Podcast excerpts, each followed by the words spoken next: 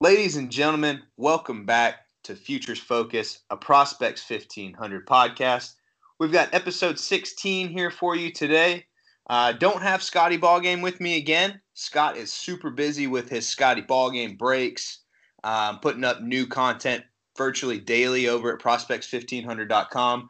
I'm going to try and get Scott on to do a baseball card specific episode here soon with some of our contributors and fellow collectors and things like that. So uh, have no fear. Scott will be back soon. He's just uh, got a whole lot of other stuff uh, in, in motion right now. So, you know, folks, I hope you're doing well out there. Hope you're staying safe and healthy. I know uh, in, in the baseball world, it's crazy times. We're running around in circles, it feels like. But, you know, just like last time on episode 15 of Futures Focus, we said we were going to focus on the future. We were going to look ahead to the draft. We are going to talk about positive things that were going on uh, and, and, try and, and, shine some light on, on the game that we all love despite what's going on at the top level. So we had James Weiser on last episode to talk, uh, do a little preview of the 2020 MLB draft.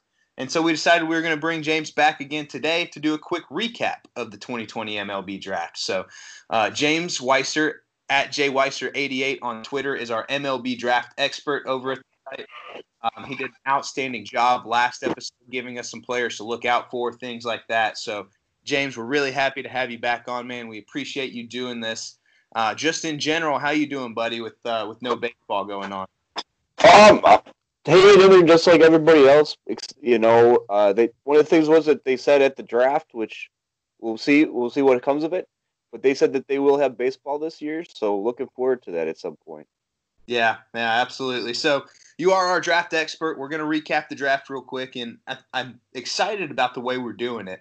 We're going to. So James has agreed to let me throw some rapid fire first round questions at him that I just really had to get out there, and then we're going to recap by division, which is going to be something a little bit unique, and we're going to take a look at how each one of those squads in those divisions did, and kind of and kind of recap their draft there. So we won't waste any more time. Uh, I got to get right into it, and I'm sure you know the question that's coming off the top rope, James. Torque, obviously, 1 1. And then Heston Kjerstad goes two. Was that a surprise at all? I, I know he wasn't up there in your uh, in your mock. Um, to me, I think it surprised a lot of people. Not so much the talent, and not so much what Baltimore did. We heard going in that there was going to, you know, talk of Baltimore trying to sign the guy under slot, and I really felt throughout the whole draft process that Heston Kjerstad kept being overlooked. He had the resume, you know, having to help lead Arkansas to two straight College World Series appearances, maybe a third had they played this year. Um, he just was the guy who caught my attention from you know the instant I saw him uh, as a freshman playing there at Arkansas two years ago, and he just continued to improve his on his numbers, which already were good back then. So not really a surprise. I think he's honestly probably one of the safer picks in this draft. Mm-hmm. Yeah, and I don't want uh, you know I know folks aren't dying to go back and and see the uh, draft preview stuff right now. But I encourage folks to go look at James' top 160 before the draft uh, over at prospects1500.com. He crushed that thing, probably one of the best in the industry, too. All right, uh, I want to move on to pitchers. Your favorite pitcher in the draft, Asa Lacy, doesn't. He's not the first pitcher off the board. Max Meyer jumps up there. Uh, thoughts on that? Uh, you know, I was really surprised with the Marlins pick because not only was Asa Lacy still out there, Austin Martin was out there, and seeing mm-hmm. that both Bleday and Martin teamed up a year ago to help, you know, lead Vanderbilt to the College World Series, you'd think maybe they want to pair these two up again.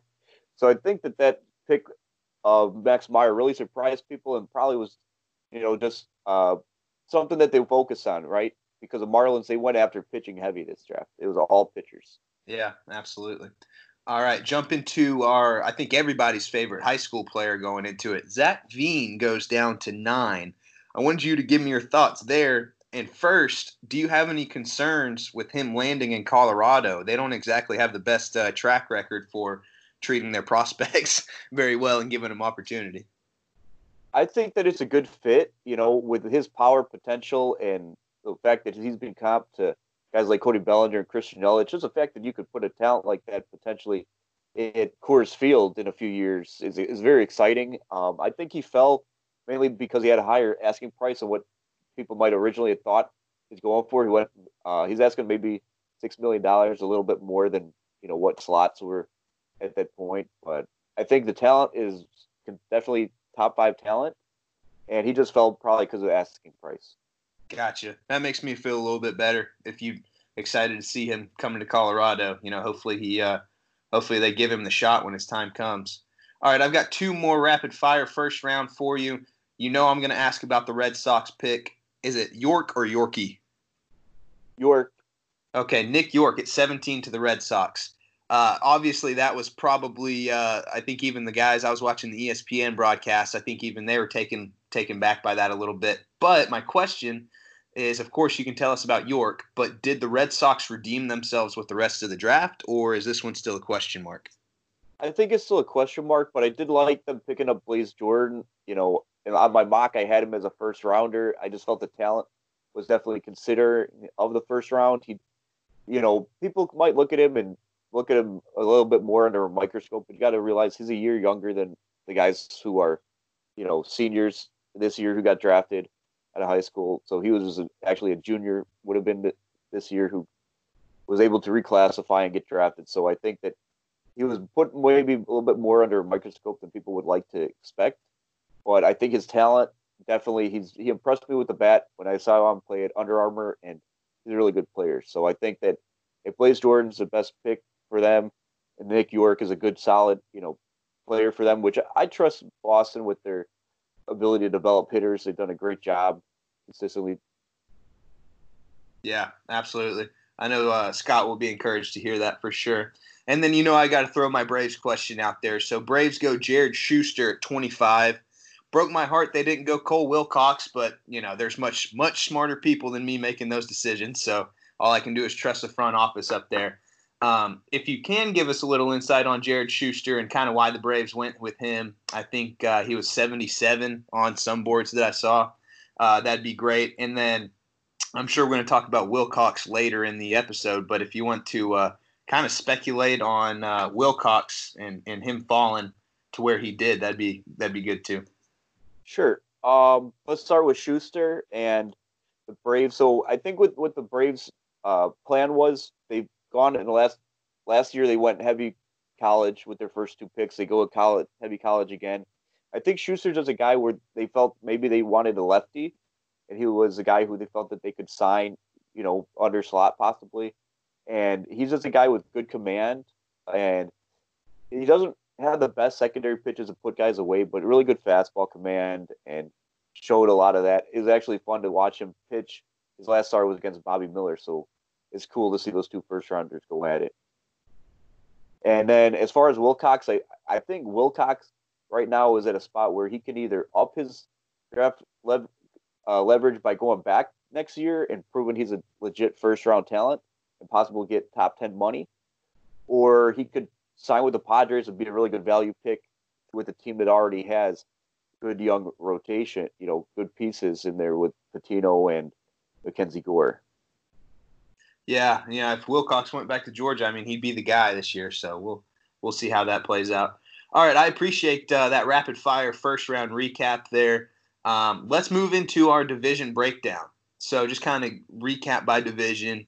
Um, you know, you don't necessarily need to stick grades on these drafts or anything like that. But if you want to, you know, tell us who won the division, if you will, things like that, that'd be great. And, and we'll start with uh, we'll start with uh, let's go AL East. How about you break down the AL East draft for us?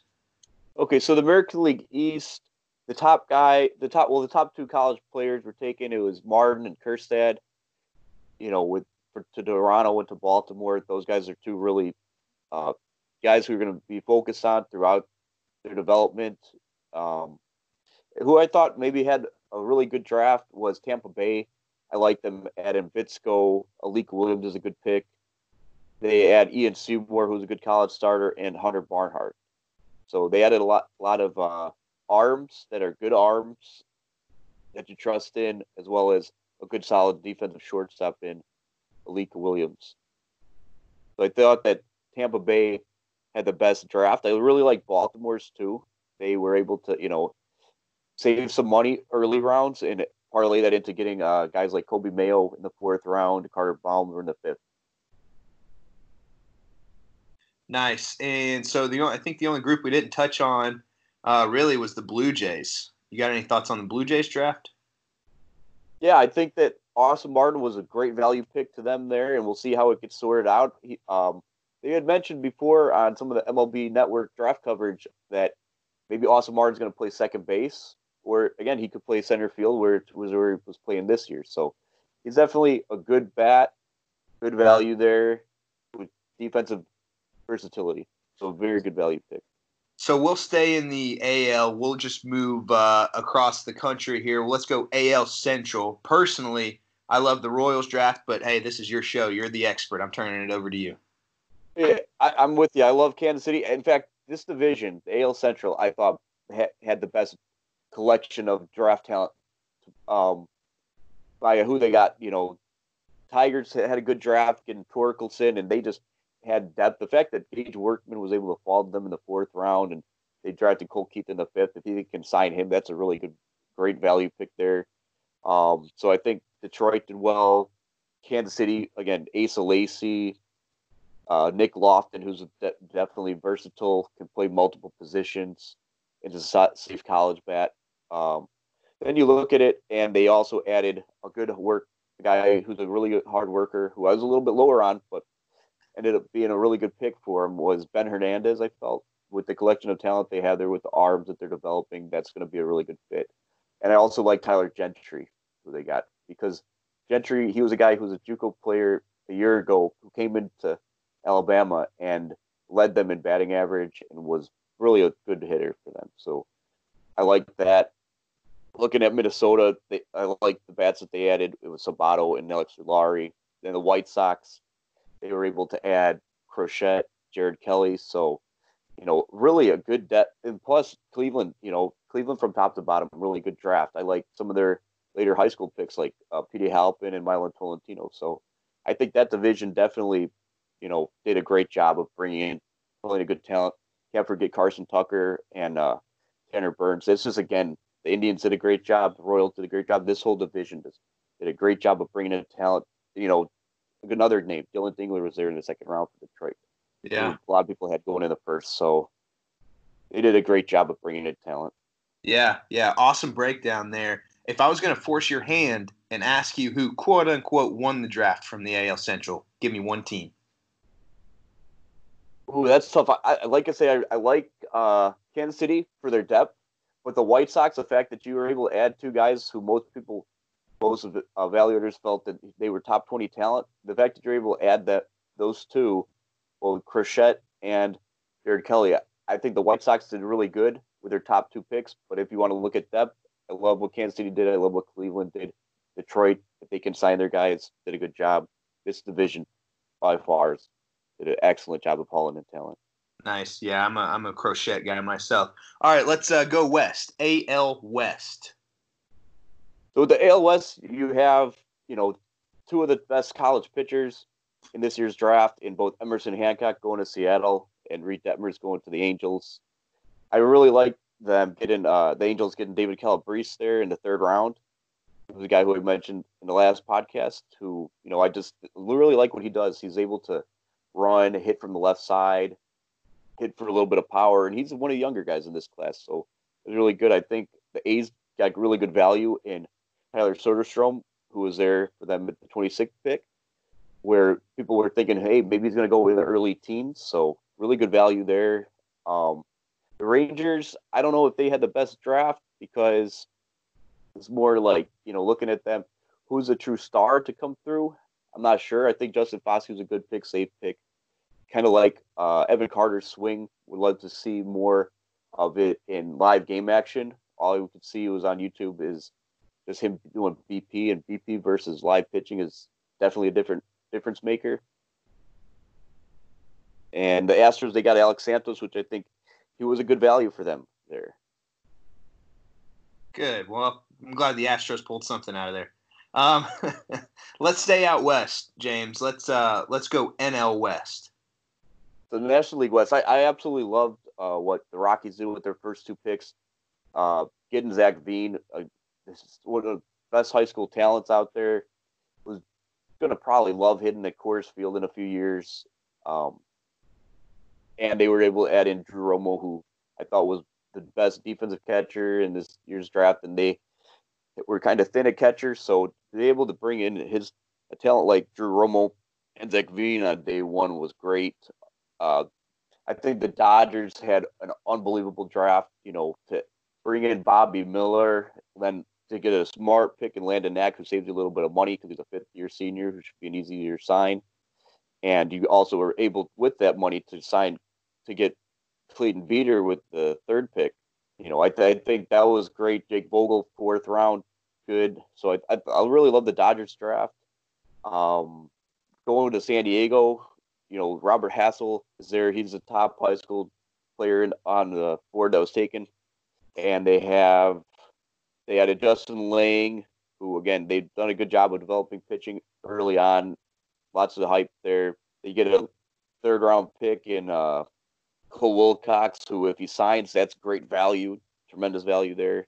Um, looking at the Diamondbacks, I like what they did because they were able to add in two college arms who just have kept getting bit better over the last, you know, from this year to last year. They just improved a lot. There's a lot of potential there because they keep getting better. Uh, the oh yeah, the Rockies also like you know some of their even their day two they were able to add Chris McMahon, which was really good value, and Sam Weatherly's a pretty good pitcher for the third round. So they did a good. They had a really good draft. Yeah, and uh, so Bryce Jarvis, who went to the uh, Diamondbacks uh, out of Duke, he was mocked down uh, to the mid 20s sometimes, and then his stock was kind of going up. So, yeah, I'm with you. I thought that that was a nice pick there. I did, before we started recording, I wanted to ask you about the Rockies because uh, Zach Veen and Drew Romo were both two guys that we talked about in our draft preview podcast, and you were high on those guys. So I'm glad you mentioned that. Um, I was excited to see that pairing uh, there. Uh, quick question, and it's relevant because the you know these are both NL uh, West teams. Were you surprised to see Hassell go over Veen as the first uh, high school player there? Um, Hassel, Hassell built up one of the best resumes over the last year. I mean, he was fantastic with Team USA in over 500. At the PDP League, he was named the top prospect, you know, by Major League's All Stars, you know, and Hall of Famers who were out there coaching these guys for a few weeks. So I think Hassell was probably one of the safer guys there. Mm-hmm. And it was probably just a comfort fit feel for them, and they didn't want to go have to pay Zach Veen over slot. So I think that that's really what it was. Is more is a guy hey we like we compare him similarly to Veen, but we're going to sign him for a little bit less, and we really trust you know the guys who he's been around. He's done everything he could during the last year to prove himself. Gotcha. Yeah. So sounds like you know both two very talented players, and and that's what I love is that this is this isn't like the NFL draft or the uh, NBA draft. You know, there's a I don't know if strategy is the right word, but uh, the thought process is a little, definitely a little bit deeper than uh, than those drafts there. All right, let's move on to the NL Central. Yes, National League Central. I I like what they did too. They they also I think for the National League had the best collection of talent coming through there with uh you know to me Nick Gonzales falling to the Pirates I think was unexpected. I think a lot of people would have thought he would have gone sooner. So I think that, you know, for his ability to hit, it's good. I don't know how he's going to play in that ballpark, but I know he's a good talent, and that was a really good value in the seventh pick. Um, I like Austin Hendrick going to the Reds. His power should play really well there. Ed Howard to the Cubs, absolutely. You know, congrats to Ed. I've been picked. You know, where where I believe he should have been, if not sooner. But that's really good value for the Cubs there and he's a guy who's just going to keep getting better and keeps has got one of the best work ethics. So I'm really happy to see him go to Chicago team so I can watch him develop there. Um, I think Garrett Mitchell to Milwaukee was surprised a lot of people. Uh, just his talent, his tools alone, should probably warrant him going earlier. But the fact that he was going to Milwaukee is cool because you can see him hit it at a at a hitter's ballpark and watch those tools on display you know, on a more regular basis once he gets there. The Cardinals, I, I really liked what they did and add Jordan Walker, Masyn Wynn, and Markevian Hence, who was a guy who I mentioned before, where I really like him as a underrated player. So I was nice to see him go in the second round. I think that's where he was deserving of going. Um, also, there this is a lot of good college players that went. Carmen Mlodzinski to the Pirates with their second pick. Burl Carraway to the Cubs, who should be a guy who should move, be able to move quickly. Nick Garcia to the Pirates is a guy with upside. Zavier Warren, I really liked him. Um, I think he's got really good feel for hitting, and he's multi-position. Like you don't see most guys who play catcher and shortstop. He was able to do that and do it at a really high level throughout his collegiate career and even in the Cape Cod League. So I think for him in the third round has good value. I like Jordan Nwogu. He was a big part of Michigan going to the College World Series last year. It kind of felt like they got derailed once once he went down with that injury in Game Two. That it was just a different feeling in the ballpark after that. So I think that there's a lot of good value. Christian Roa to the Reds, Freddie Zamora to the Brewers. A lot, a lot of, lot of talent there. You know, before the draft, there was some rumors circulating of some teams potentially punting the draft, and I don't know uh, how much, uh, how many facts were tied to that, or, or how much stock to put into that. And I could be completely off base, but I thought that I saw the Cardinals looped in to that discussion for punting the draft before um, before we got things rolling. And after looking at this, I can guarantee you the Cardinals did not punt the draft. So I was happy. I was happy with what they did. Absolutely. All right, um, let's uh, bounce over to our last division, the National League East. Yeah, the National League East. The, it starts with Mick Abel, right, with the Phillies. Uh, I think that he was really good value there, and you know, and they were also able to add Casey Martin with their second pick, where I know people were like, "Oh, you're surprised that he fell." I think that there were teams that were turned off by a swing and miss, but there's a lot of talent there. Where hey, you know, the Phillies a good ballpark to hit, and so I think that that was really good. The, the Mets had a really good draft. The top three picks all have a chance to be stars. Pete Crow Armstrong, JT Ginn, who would have been probably gone earlier had he been healthy this year. That's almost a guarantee he would have gone earlier. Uh, Isaiah Green's good value there in the third, second, third round. And then I, I love what the Marlins did with their picks. Even though they didn't take a hitter, they got as much pitching as you as they could, and high quality pitching too. You know, Mad Max Meyer with Dax Fulton, who to me, if he's healthy, he goes a lot earlier. Uh, Kyle Nicolas, upside. Zach McCambley, good value. You know, this they they did did a really good job drafting. The uh, Braves kind of took a more, you know, like I said, they focus on college. It's something that they did a year ago and continue to do now. The Nationals, they took Cade Cavalli and Cole Henry to college arms, which with a lot of upside because Cole Henry was a draft eligible sophomore, was a Friday guy at LSU, very good talent. James, when are we going to start seeing some of these guys sign? To me, I'm not sure, but I, w- I would probably say starting next week, you could probably start seeing some names that are going to sign. You know, I think that right now things are this it's it's a lot's being up in the air with baseball at the moment. You know, as far as are we going to play this year or aren't we? But I think teams will definitely want to get these guys signed as quickly as they can, so they can kind of start saying, "Hey, we're going to, you know, send you to this class once we actually do start playing baseball again, and especially minor league baseball." So I think they want to sign these guys so they know where they're going. Sure. Yeah. Um, are there any? I know we didn't really necessarily discuss before we got on the pod about undrafted guys, but I'm just curious to know if there's maybe one guy that stands out to you that didn't get drafted, um, that's in a position to sign, or somebody you had ranked high. You know, somebody that uh, you were surprised didn't get drafted, um, and might fall into one of these undrafted uh, signings.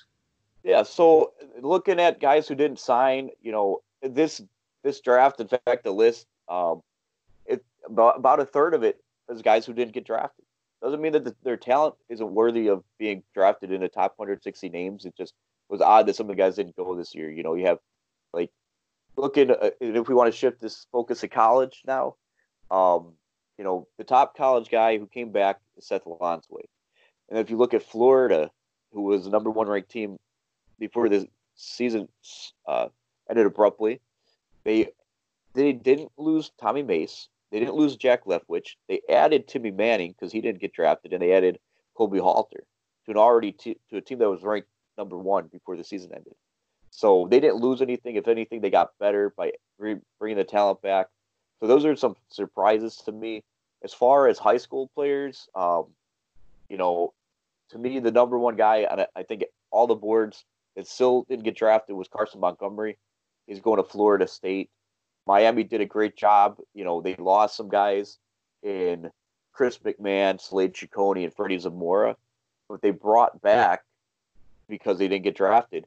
Victor Mederos, who was the Under Armour MVP, uh, Alejandro Rosario, Yo- and Yohandy Morales, who's a shortstop from the Miami area. So they're bringing these guys into college, so they kind of replace what they had, you know, that what they lost in this year's draft. They get a chance to replace it. So that's that's what stood out to me is that there's a lot of good high school talent that didn't get drafted this year that's going to college that's got a chance to prove themselves and make some money down the road. Awesome. Well, James, I think we did it again, man. I think we did. Uh, you gave us some great insight to some of these players, and now that we know where they might be uh, on the move to and what uniform we might see them in in a few years. And you know, I think some, uh, given everything that's going on in the baseball world right now, maybe this will give some folks some excitement. Um, I do have one more thing I want to ask you about. It's not draft related. Before I move on to that, do you have any uh, last final thoughts on the draft before we put it in the rearview mirror and get these guys in some kind of training camp? I, I think it's going to be exciting to see where to see how much these guys develop and, and what their careers are down the road. This is incredibly talented draft class, you know, where I think it's got a chance to be one of the best over over time. So wishing all these guys that I had a chance to interview this past year the best. You know, there's so many talent. There's so much talent. It was, it was a lot of fun, and I'm looking forward to watching them play as pros. So, listeners to the podcast, readers of the site, James Weiser never takes a break. He's already going to be on the move, doing some research for the next draft. Heck, he's been re- he's researching drafts five years from now. I know that for a fact. So James is coming down to my neck of the woods. I'm right on the Georgia Alabama line. He's coming down to Birmingham. Uh, James, tell us what you're going to be doing down in Birmingham. So this year I'm going to be down at the Perfect Game National Showcase, seeing the top guys for 2021, which is to me it will be exciting to just see how ready some of these guys are to go with you know everything's going on in the world with coronavirus and everything. But I think it's going to be incredible to see all this talent. There's going to be it's going to be a lot of fun to see all the different people who are out there. You know, whether it's scouts or front office, as well as these talented young players. Um, I got a chance to actually watch these guys play a year ago with Team USA, so I'm just looking forward to seeing watching these guys play again, see how much better they got from a year ago. So I think it's just going to be a fun experience.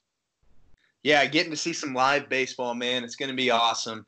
James, safe travels down to Alabama, buddy. I appreciate you being back on the podcast with us, breaking down some of these drafts. I thought it was unique the way we went through the process, going through division by division. Um, James, one last thing plug your social media for us. Anything else you might be working on?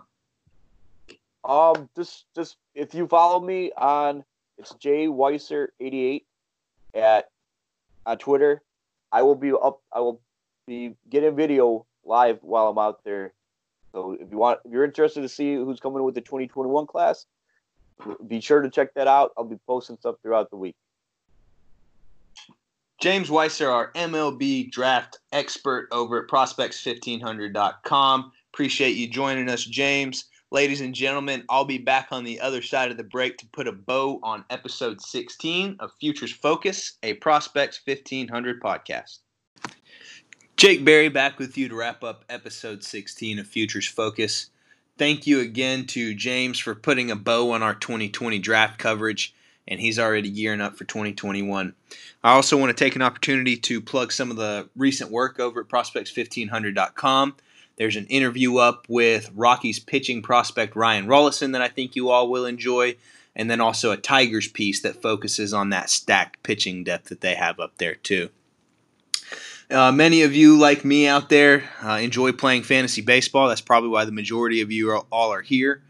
Uh, I still have some drafts in the works and some new leagues and things like that. And I think, uh, you know, some leagues are popping up out of boredom at this point. But um, a lot of new folks have found themselves in the baseball card collecting hobby. Whether that's because fantasy baseball is not around or anything like that, or maybe people are just more invested into it now that there's not live sports, things like that. You guys find me on Twitter at Barry's underscore baseball. I see a lot of new folks coming into the hobby, uh, folks being more active in the hobby, and, and I want to engage with you guys and, and get to know who you collect and, and what players you're looking for and try and connect to, uh, you know, make some trades down the road and continue to grow the hobby. I know if Scott were on the episode with me, he'd say the same thing uh, at Scotty Ballgame you guys, if you're listening to this podcast, you guys know exactly who Scott is, and you've seen his breaks and things like that. So, you know, that's that's a really long-winded spiel of me to say. Uh, if you're missing that gap with fantasy sports and you're trying to connect with some folks and you're interested in baseball cards, for me, it's not just baseball; it's basketball as well. Um, you know, reach out. If I don't follow you on Twitter already, reach out to me, let me know, and uh, and let's talk about the hobby a little bit. So I think that'll wrap things up for episode 16. I appreciate you all checking back in. We'll have Scott back on next time. I know you all miss his voice and and I miss talking ball with him too. So, you know, until then, we'll see you guys on episode 17. Remember, stay focused on the future.